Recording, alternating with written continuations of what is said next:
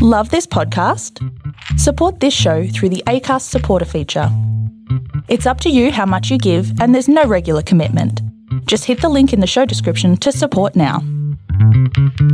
Hey, my friends, I want to let you all know that my very first book, The Path of an Eagle How to Overcome and Lead After Being Knocked Down, is now available for pre order. I'll make sure the link is available in the show notes below. All right, my friends, let's do the show. There is a story for everyone here because every story matters. Welcome, everyone, to the Storybox. This is the place to be if you are a lover of stories, learning new and interesting things, and if you want to grow abundantly. My name is Jay Phantom, and I believe it's my purpose to help you realize your worth and become the greatest and best version of you possible. I am grateful that you're here today. Now let's journey into this story box together and hear more about whose story will be unboxed today.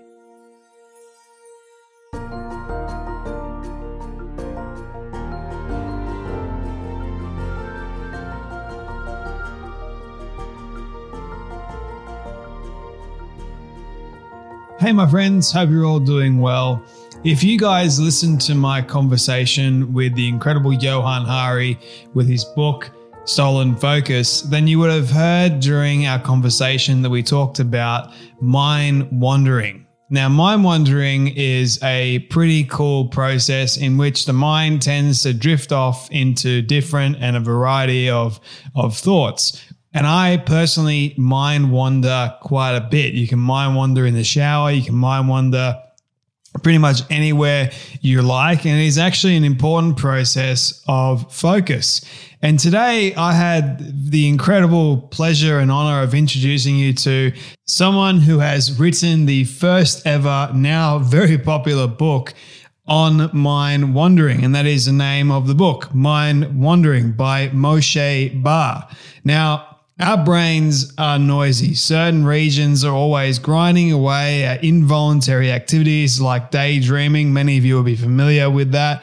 Worrying about the future and self chatter, taking up to 47% of our waking time. This is what Moshe describes as mind wandering. And while it can tug your attention away from the present and contribute to anxiety, cognitive neuroscientist, my guest today, Moshe Bar, reveals that there is, an, is, there is a method behind this apparent madness.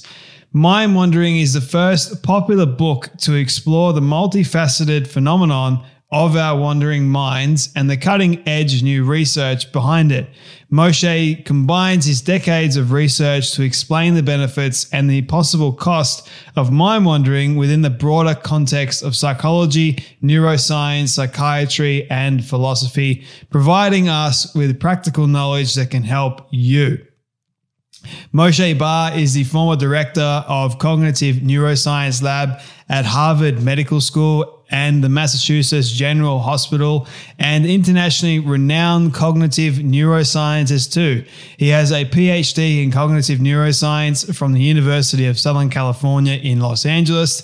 For his outstanding research and academic achievements, he has received many awards and honors, including the prestigious 21st Century Science Initiative Award from the McDonnell Foundation and the Hebb Award from the International Neural Network Society, among many, many others. And like I mentioned, his very first book, which I think is honestly incredible. When you open it up and you start reading it, it really hooks you right in. I kid you not. Uh, trust me when I say the story that he opens up with, it is so, uh, you just have to read it to, to believe it. But mind wandering can improve your mood and boost your creativity. If you believe me, uh, you're you're going to learn why and how during this conversation. I think it's very very fascinating. And if you did enjoy what uh, Johann Hari had to say about mind wandering, then you're definitely going to enjoy this from an actual neuroscientist who looks deep into the research and the science behind it. Not that Johann didn't do it,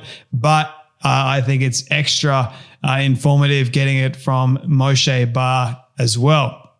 So if you do get something from this, and I highly, highly think that you will, then please share it around to all your friends and family. Don't forget to leave a rating and review over on Apple Podcasts. So you can do it now on uh, Spotify, I believe, which is pretty cool too. So if you want to do that, that'd be extremely helpful. Just boost us up in the charts even more, which is amazing. And I always love hearing people and their feedback uh, on the show and how I can improve.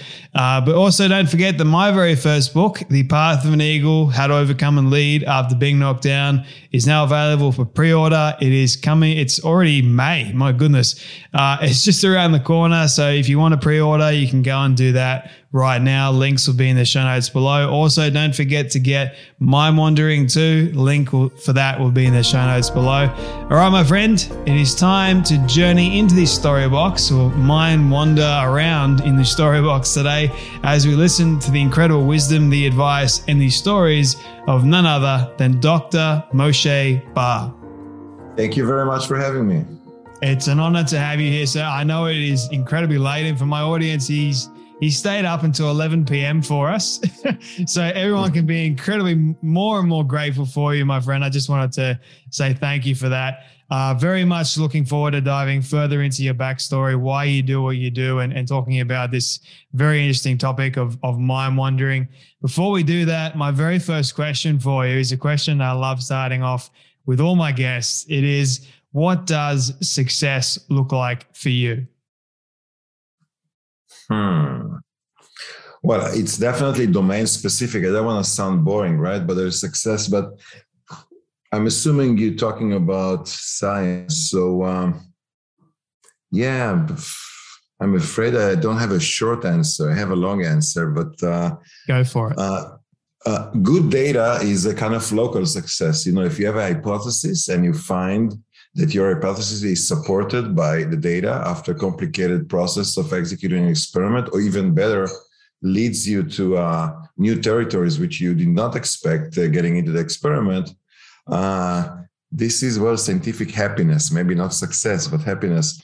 Uh, but overall, uh, now, as I'm sure we'll discuss further into our uh, conversation, now that I realize links to mood and we do um, play with this or study this both in the lab and also in a startup company where we try to alleviate symptoms of depression, the ability to help individuals. Uh, it, you know, by now it sounds a cliche, but when I feel it individually, where we already are able to modify things for people on, a, on individual and a daily basis, it's a huge privilege. So um, this privilege for now is a success for me. If if if we indeed succeed. I like that. I love your research on mood and and trying to heal people of depression because that is a prevalent thing in today's society and it often comes down to how a person feels. They often feel numb to to life almost and the things that they uh, they do well they did do that they no longer enjoy doing anymore. And I know that I've I've been through that uh, in, in the past of my life. But I wanted to ask you, where does or in the brain more specifically, where does mood or what part of the brain initiates the mood? And is it more or less when it comes down to depression, what actually happens to the brain in terms of our mood, if that question made sense? It did make sense, but there is some terminology issues that uh, we need to establish. And one, one of them is that actually it's more than a conceptual understanding of how the brain works uh, the idea that there is a certain region for doing something is uh, kind of obsolete or uh, somewhat outdated and we do think about you know global networks and, and things that uh, work in orchestration. And for mood specifically you can look at different levels. You can look at molecular levels. You can think about uh, what we call neurotransmitters and we, everybody is familiar with serotonin or dopamine, right? So these are uh, neurotransmitters directly involved in our regu- in the regulation of our mood. So, uh, so a neurotransmitter is everywhere in the brain, right? So it's more like a matter of concentrations and and uh, and uh, transmission and reception. There are some regions that are in the brain that are more um, associated with mood than others and we have to realize uh, in order to examine this or to think for a second, what is mood made of? Because mood is, for example, involved good feeling and good feeling is associated with reward so then you can think about the entire reward system in the brain both the molecules and the areas and the connections and the activities. So it's more than both. There's at least four of them and that's just for the the, the uh, better or worse mood but mood mood is also linked with the way we think as i uh, elaborate in the book so if you think associatively and broadly or narrowly and in a, in a more ruminative way uh, is determined by levels of inhibition, as we call it. So there we know that the prefrontal cortex, the, the uh, area or the region behind your forehead, the CEO of the brain, so to speak, sends down inhibition to the medial temporal lobe. So we know there is uh, large scale and long distance uh, regions um, coordinated in in achieving you know the our state the, the specific state we're in. So it's really a um, it takes a village. How about for decision making and ultimately making a choice? Is that come down to ultimately our mood and the kind of chemicals that go on in our brains okay so it, it's it's more the other way around that is our mood would affect the way we make our decisions Okay, so uh, the same decision or the same, you'll make different decisions in the same situation if your mood is different, right? So even what you described before, the, the what we call anhedonia, that people stop feeling the pleasure for the same activities that, that they have used to in the past.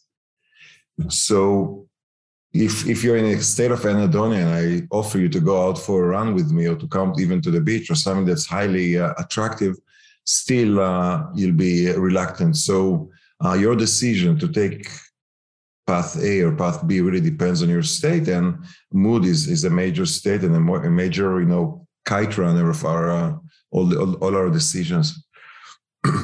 you talk about in the introduction of your book, which I found was very highly addictive. I encourage people to open up the book. It will draw you straight in. You'll soon see why. But you talk about the states of mind. Are you able to explain what you mean by the kind of states of mind? What are they? Yeah. So um, it's it's kind of a framework we established over the years, and it's not only us. It's kind of a synthesis of a work of. Uh, for the, from the last couple of uh, decades.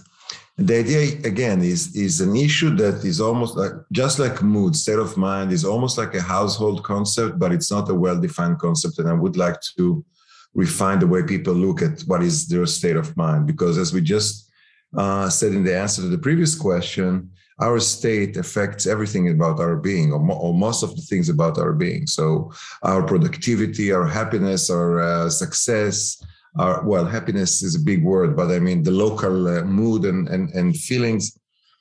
Um, so we found over the years there's a big or like a pillars of our of our cognition and i'll lay them out in a second tied together. So the way we perceive our world okay the way we attend our world physically if we see the forest or if we see the trees i think you and your listeners can definitely relate to the fact that at some point, you know, in some situation, we look at the big picture, and some other situations, we look at the details, right?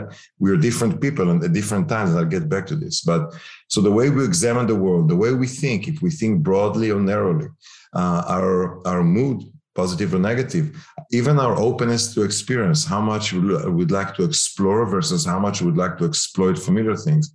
All these aspects of our mental being are tied together uh, in what we call in, in, the construct we call state of mind. And the, the interesting thing is that it keeps on moving. So it's important that we, we remember that we are dynamic creatures. And I think to some extent this, this is trivial, but to another extent, this is also not so intuitive for most of us. So take creativity, for example, which is uh, linked to how broadly associative you are, as I, as I mentioned before. So you think about somebody as creative or not creative, or you think about yourself as creative or not creative. But it's good to know that we are actually create our level of creativity is not destiny. And in different situations, we can be more creative or less creative. And I do mention in the, in the book a few uh, uh, situational elements that can increase or decrease our ability to be creative. So all these things are tied together in a concept we call state of mind, and we and they move, you know, during the day, they are, depending on context, depending on many other things. Let me get back to you about the creativity part because I did want to touch on that uh, later on in, in the conversation, but I wanted to sort of touch on something that you mentioned there, which fascinated me in regards to happiness. Is happiness a real thing or is it just a term that we have created regarding our feelings and, and emotions? Yeah, this this is a concept that actually I'm trying to shy away from yep. in my research, not in not in my life, uh, because I do think it means, and I don't want to offend anybody, but I do think it means different things to different people. We we know it's about feeling good, but then you start thinking about feeling content, feeling satisfied. Is it continuous? Is it the average? Uh, is it inside or is it uh, depending on context? So I think with your permission, I want to really get into specifically defining happiness. But good mood is good enough for me, you know, just being uh, in good mood for as long as possible. That that's happy enough for me. And whatever floats your boat. I mean, if, if you can be really happy if your team wins, and you can be really happy seeing your kids grow up. Uh, so you see the different uh, time scales. So uh, happiness properly. There is research, and I give you know, there's a lot of respect for uh, those pioneers that uh, look into it. And I think the number one researcher of happiness in the world. Um, I'm privileged enough to have him sign, uh, like you know, he's endorsing the book there on the cover, Daniel Gilbert.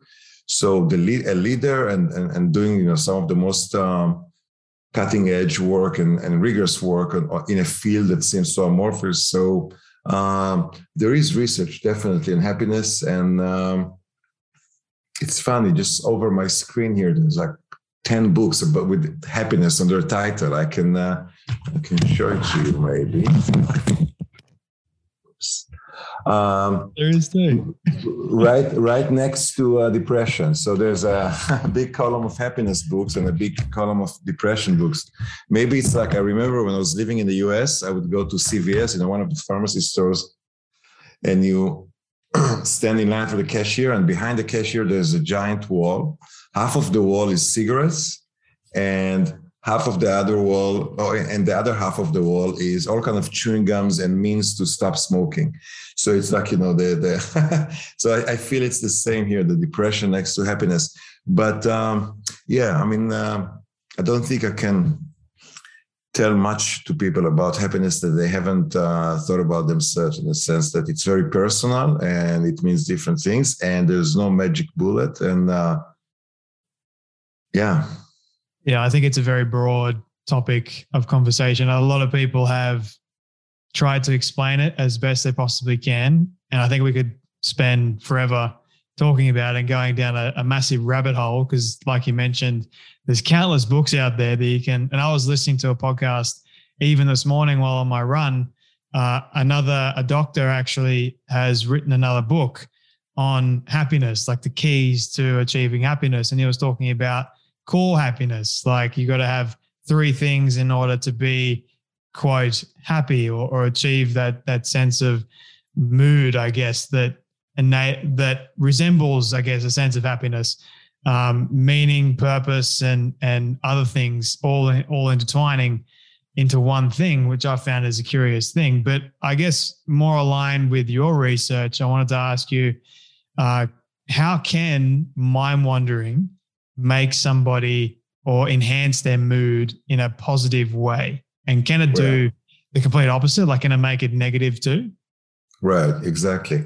So you're touching on an important point here, and I do, if you don't mind, just uh, the tail of uh, the answer to the previous question. So what you mentioned about this book you read, it, I haven't read it yet, but uh, you know, Viktor Frankl with the Man's Search for Meaning really talks about this whole idea of uh, purpose and meaning, and so so I definitely think there's there uh, things are there, but um, I do like to point out that when I was at Harvard, the number one by far uh, course in popularity was a course with happiness in its topic and its subject, and the same at Yale. So it attracts us, and uh, we're creatures that are you know really seeking happiness and and kind of at a loss at you know what should we do? What should we do to be happy? Am i doing the right thing? But we're all uh, want to be happy, and there's something uh, uh, both uh, sad and encouraging about the fact that we're generally not happy enough, no matter what. So, uh, and of course, anyway.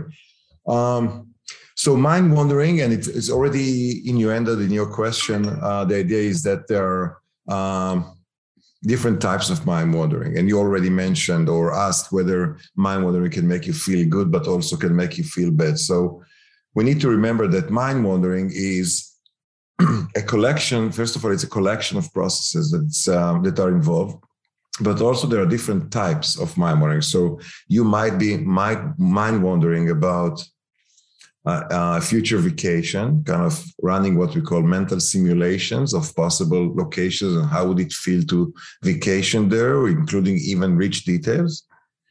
And you may be ruminating on a bad comment you made last night over dinner. So both cases, these are uh, mind wanderings, but one of them is narrow in scope and it leads you nowhere. And at the end of the day, it actually uh, torments you. Okay. And when people ruminate for extended period, when it becomes chronic, then it's really can develop into pathology or a clinical situation that, that could be something like depression or anxiety. Uh, but the opposite, the broad mind wandering, where you think more associatively and you jump from uh, one thought to another, and I'll, I would like to elaborate on this in a second, more broadly and more remotely, the result is creative thinking and our research and also uh, research done by others shows a close link between how broadly you think and how positive your mood is. And this is exactly what i what we use in what i uh, mentioned in the introduction when we try to approach mood and mood disorder that um, maybe we can change people uh, or, or, people can change the way they wonder the way they think uh, to a way that's more conducive of, of a better mood and if if you don't mind, I do want to elaborate on this uh, jumping and this and, and, kind of mental distances. So you can think about everything that you know, everything that you learned, everything that you experienced, all the knowledge you have is connected. It's all connected. It's just a matter of uh, degrees of separation, but it's all connected and it's connected in a, in a giant semantic network. Okay. So even if Paris and uh, an ant don't the animal don't don't sound uh, uh, don't sound related you know we'll make four or five steps and we'll be able to connect in your personal network. So when we think and when we wonder it's akin to uh, walking on this network from one node let's say paris to another node okay? Let's say uh, uh, uh patisserie right? So there's like connection uh, there are also so there are short connections and long connections. So every time we think about thinking and the breadth of thinking, and whether it's narrow and whether it's broad, one can imagine this network and think about long versus small steps and uh, expensive versus circular uh, uh, steps, etc. What are the neurons in our brain doing when our mind is wandering? And does it change depending on the kind of things that we are wondering about? Uh, so there's a, a, massive network that we discovered. We as the, as a community, it's not all about my research. so it's a massive network that we call the default mode network, and this is the network of regions that uh, apparently no it turned out, and this was a big revelation about 20 years ago, that is very, very active, vigorously active when we're not busy trying to achieve a certain goal. So you, when you're not interviewing guests or not reading an engaging book or not busy driving really fast and, and really need all your senses to be in the moment, then the rest of your brain or, or the available uh, parts of the brain and it's specifically this network, just grind away. We used to think naivish, naively that when we're not doing anything, the brain kind of rests.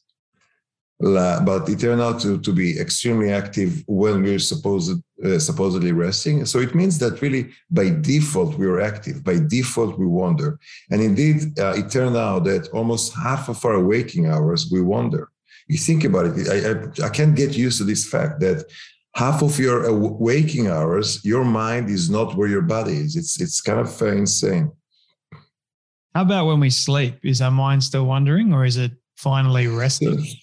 Yeah, well, you can call it resting, except REM. You know, the the stage where we dream and our yeah. eyes move, and uh, and we're busy with uh, complicated scenarios. Um, otherwise, yeah, mind wandering is really um, exclusive for waking hours, unless you count dreaming as as mind wandering. Yeah. I think the big question is that people are probably wondering right now is why in the world do we do it? What's the whole point yeah. of it? Yeah. So, as someone who is a neuroscientist, I do believe in uh, in nature and in, in its infinite, in the infinite wisdom of evolution, and the idea that if you stumble as a scientist, if you stumble upon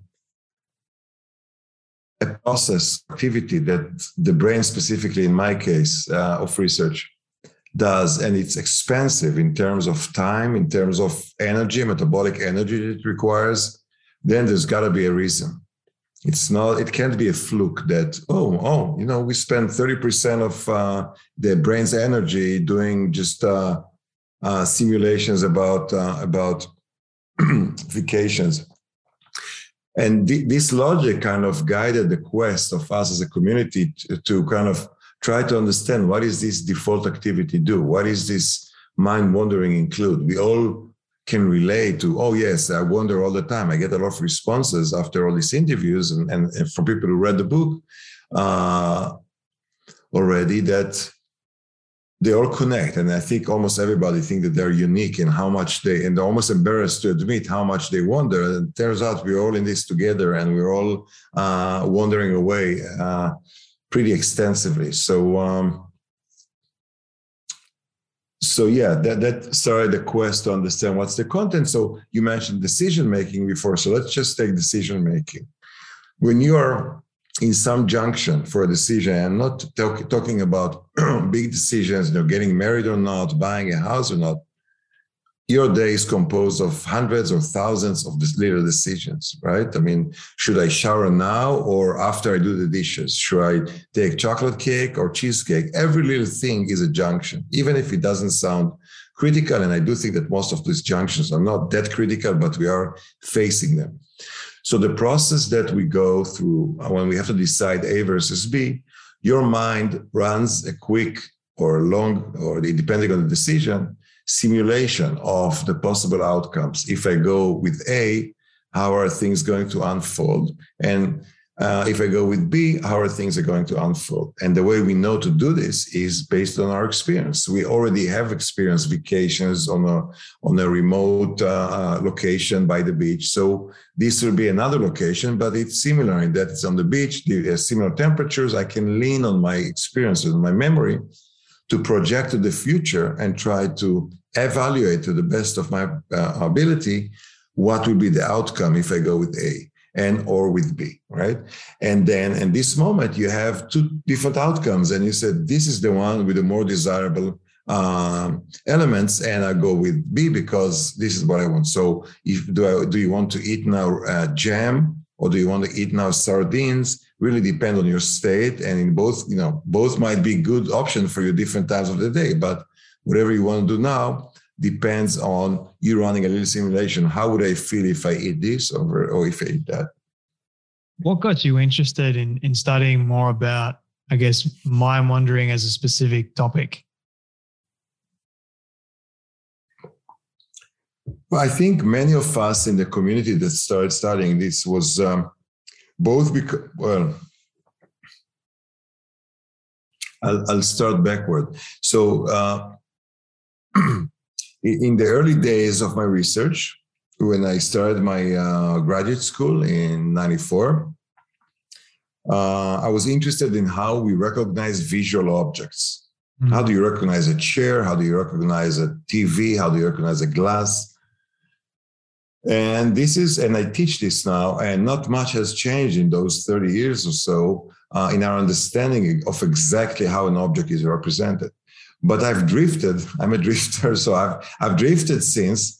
And with the realization that we don't really see objects in our world in, in, in isolation. So when you bring subjects to the lab uh, a, for an experiment on object mission, you show them on the screen one object at a time. Okay, it's a stove, uh, it's a blender, it's a beach umbrella, right? And we examine how people are recognizing it. But in reality, you have a lot of arrangements, a lot of uh, uh, things, the collections of objects that objects never appear in isolation in our reality. So they are surrounded with other objects. And what's interesting is that they are surrounded with typical objects, with objects that typically appear together. So a stove, as I mentioned before, usually would appear in the same context as a sink and a refrigerator and maybe a little table, right? So the brain connects these things that statistically, we call it statistical regularities, that statistically tend to appear together often, right? So when you think about a stove, you would also think about a refrigerator in some part of your brain, preparing you to what's likely to also be present in the same. So you won't be activating the representation of a samurai sword when you see a stove because what, what are the chances of seeing a samurai sword in a kitchen, right? So you kind of activate probabilistically things that are likely to appear in that context, depending uh, on your experience and what you've stored in memory.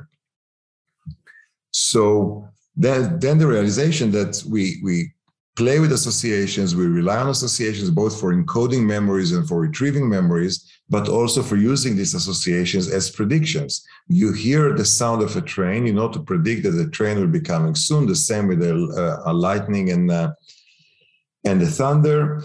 Um, we learn these associations and we exploit them to increase the certainty uh, of of our environment. We do strive on minimizing uncertainty to save ourselves. In some modes in other modes we explore and we would do, do want to take chances and risks just to learn and experience new things. But by and large we're organisms that try to minimize uncertainty and we do this by trying to foresee what's around the corner. And we do this based on um, our memories. So when we start looking at how it happens in the brain and where we realize uh, that it really overlaps with the default network and with mind wandering. And we realize that a lot of the processes that take place during mind wandering and, and in the default mode network is retrieving these associations, connecting them. So even the mental simulation I described before, you know, uh, eating this versus eating that, relies on connecting uh, uh, you know how does my body feel after i eat chocolate right? So that's there's an association that can help you afterwards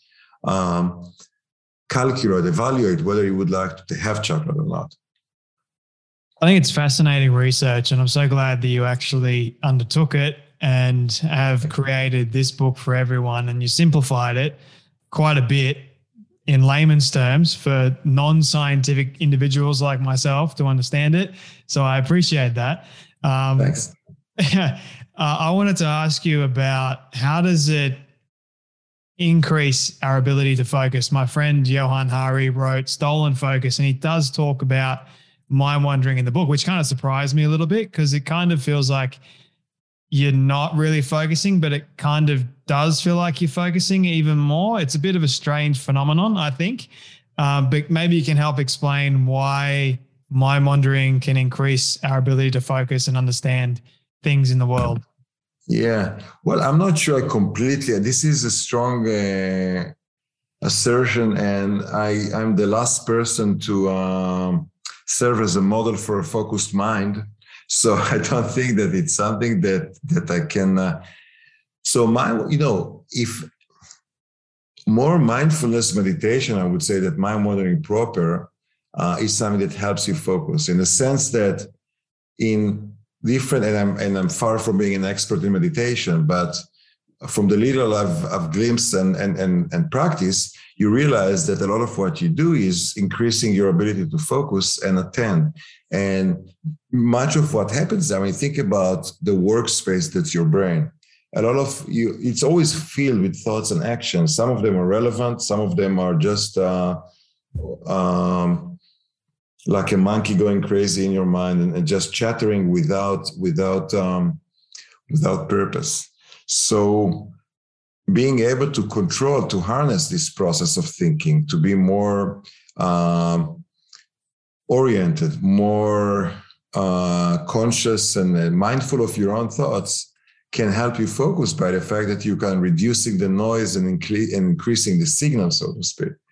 Uh, I don't think if you're about to do something that requires a lot of focus, uh, sitting down and mind wandering is definitely going to help you. I think that uh, it's it's it's relative and, uh, it, it, depends on many things. So I wouldn't say mind wandering is a method for focusing, but it's a method for actually is a way of using your unfocused mind to generate creative ideas and to generate better mood as a, as a positive uh, side product.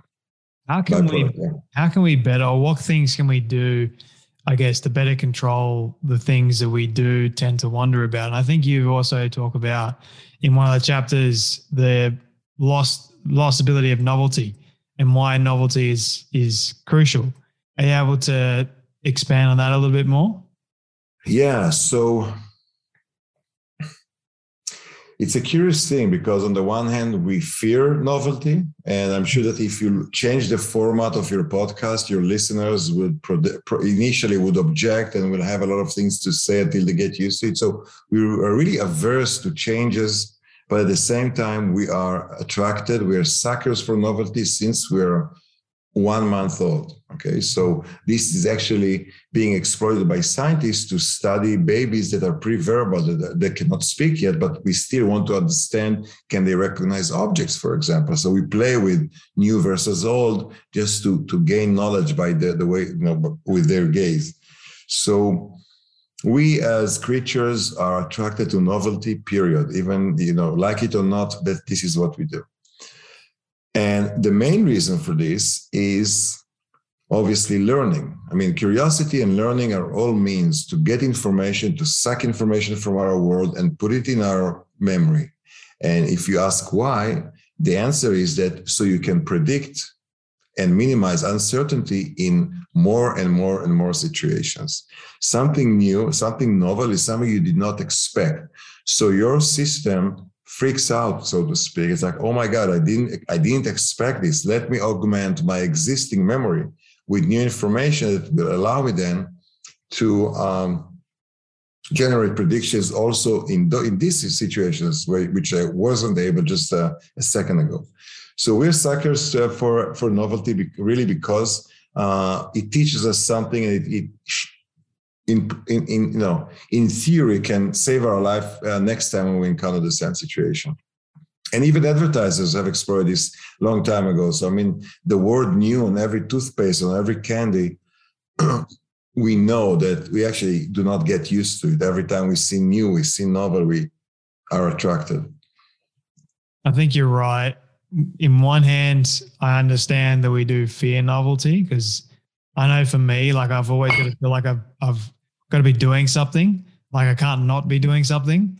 And I think you you open it up. You're talking about how our brains are always noisy with things happening in in in and around us.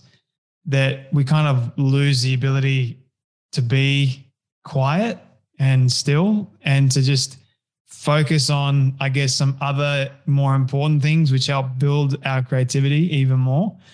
Um, I guess the thing that I wanted to ask you is is there's so much so it's so easy to to to mind wander about negative things. What are some practical strategies that you've found in your research to stop that from happening or is it a good thing to have that happen occasionally or because we seem to be doing it all the time like yeah. it's just nonstop so how do we how can we fix that? So yeah, so part of the thing I wanted to accomplish with the book is to help people distinguish between different types of mind wandering and just the ability to recognize what they're wondering about, what is it that occupies their mind. And in some cases, when you feel like you're in a good creative streak and thinking about productive and, and, and original things, then I really recommend that people stay in bed or stay you know, where they are and continue and not feel guilty about their wandering because it really serves an important function of making us a creative race. Uh, but in other cases where mind wandering seems to be destructive, destructive like in rumination, uh, interesting thing is if if you even if you ruminate on a positive thing, very quickly it becomes a negative thing in some mysterious way. So we kind of uh, manage to find the negative angles of of, of even a positive uh, uh event if we are in a ruminative uh, mood and type of thinking. So recognizing what type of mind wandering uh, you're engaged in can help you uh, first decide if you want to continue doing this or move on to something uh, something else. Um, so, but affecting the, the content of mind wandering, um, there are some methods I mentioned in the book, but our ability is very uh, is is limited. People have to remember to, to keep in mind that mind wandering uh, has a mind of its own, so to speak. Uh, we can't tell our mind to start wander. We can't tell it what to wonder about, and we cannot tell it when to stop wondering. It's all spontaneous. It can be uh, triggered by a cue from the outside or from the inside, some thought that occurred to you, and you just go off in a tangent and kind of you go off wandering and kind of disconnected from the situation that you're in.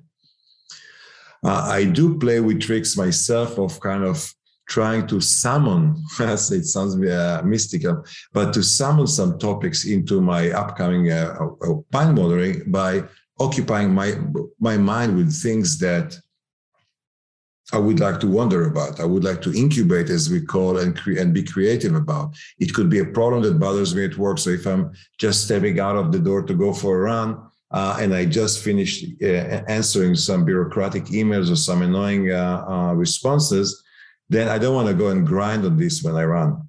So if I if I if I read a page of a book I like or, or bring back a problem that occupied me and I would like to solve, I just reading about it increases the likelihood that it will come up in my in my wandering mind, but it doesn't guarantee anything.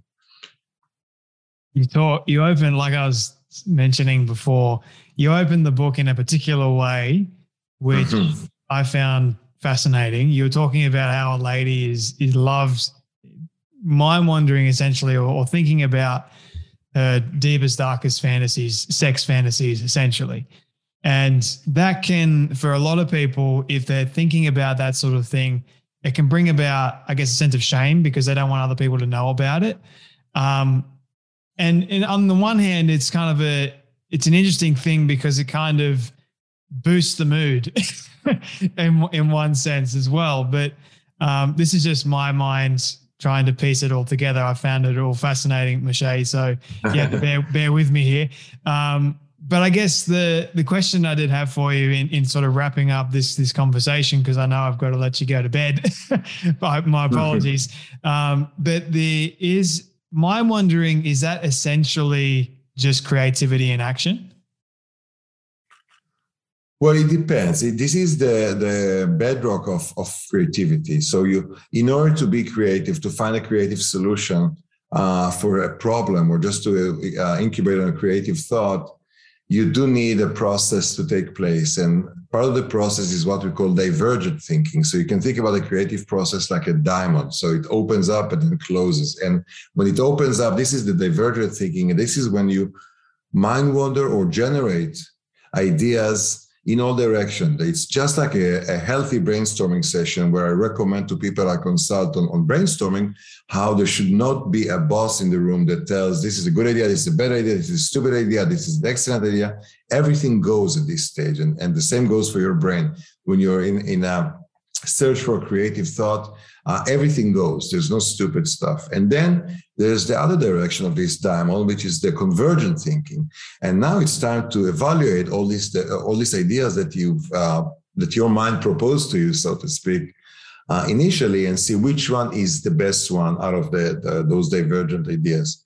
So at some point, we do need to become practical, but just before that, we need to wander away and be expansive in our thinking. So uh, definitely, mind wandering can be the it is the major the, the, the main tool for creativity, but it's also the main tool for the thoughts that that can torment us and can uh, cause rumination. So it's a uh, it's a highly potent um, process we have instilled in us, and we need to um, learn and hone uh, in on on on the way we utilize it, the way we we exploit our mind wandering to our benefit, and not let it handle us and kind of manage our happiness. Yeah, couldn't agree more. Uh, people can get the book wherever books are sold. Mind wandering how it can improve your mood and boost your creativity. I'll make sure everyone knows where to get a copy of this book. I cannot recommend it enough. It is the first book of its kind. Trust me when I say that. I think a lot of people are going to love reading this book, Moshe. So thank you so much for writing it. Is there anything you. that you felt like that you didn't write about or that you've missed at all in terms of mind wandering? Like, does, did you lead off uh, thinking that you're going to write a, a, a, part two book. Yeah. Yeah, all the heroes are still alive at the end, so it's uh, we'll have a sequel. hey, I can't wait. it's going to be very exciting. It is a relatively first. shorter book, to be honest. I think it's yeah. only like a hundred and 180 something pages long from memory? Actually, just uh, came out today as audiobook as well. I know many of my friends stopped reading and I like to listen to things while they work out. So today is the birth of the audio version. Very exciting. Well, everyone knows where to get books these days, and same with audiobooks, Audible, you name it. But where they, where can they connect with you, Moshe? Where where do you want people to connect with you?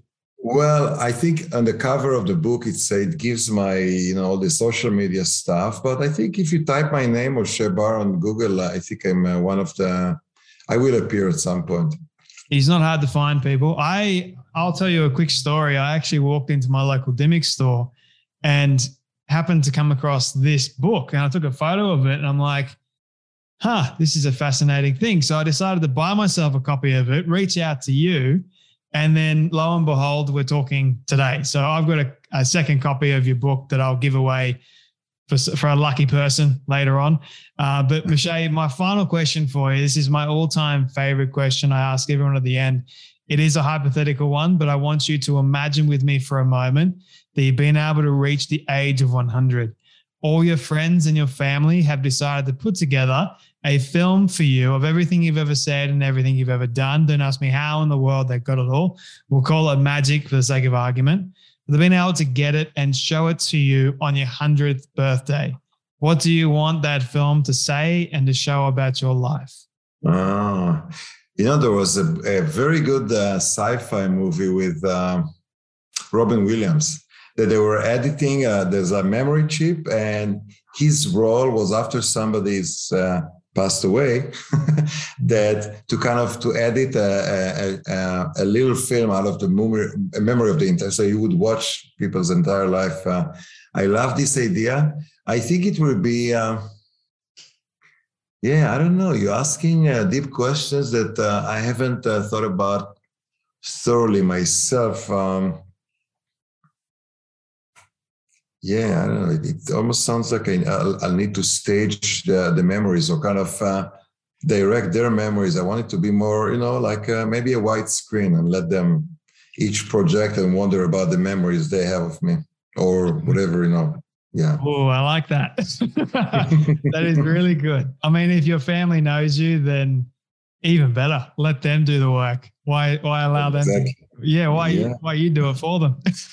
exactly. so cool. Okay. Well, Moshe, thank you so much for your time, for writing this book once again, and for everything that you're doing and putting out there in the world. I can't wait for the second book to come out too. Maybe we'll have a second conversation in the future. But thank you so much for joining me today on the Storybox podcast. Thank you, Jay. Enjoyed speaking with you. I really don't like this part because it means that sadly we have come to an end of yet another story.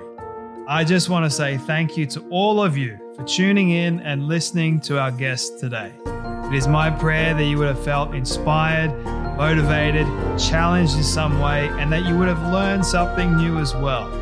If you would like to hear more amazing stories like this one, you can do so now by searching up the Storybox on all podcast platforms. It is that easy. And if you did get something from today's guest, please do share it around with your friend or family member who you feel could benefit from hearing today's story. And before you go, I greatly appreciate it if you could spend 30 seconds leaving a rating review over on Apple Podcast. It goes a long way to reaching more people and building this community of the Story Box. Let's start changing lives through powerful stories like this one you heard today. Your support is always greatly appreciated. Until next time, when we dive back into the Story Box, I'm Jay Fanto and don't forget, your story is worth more than you know. I'll catch you then.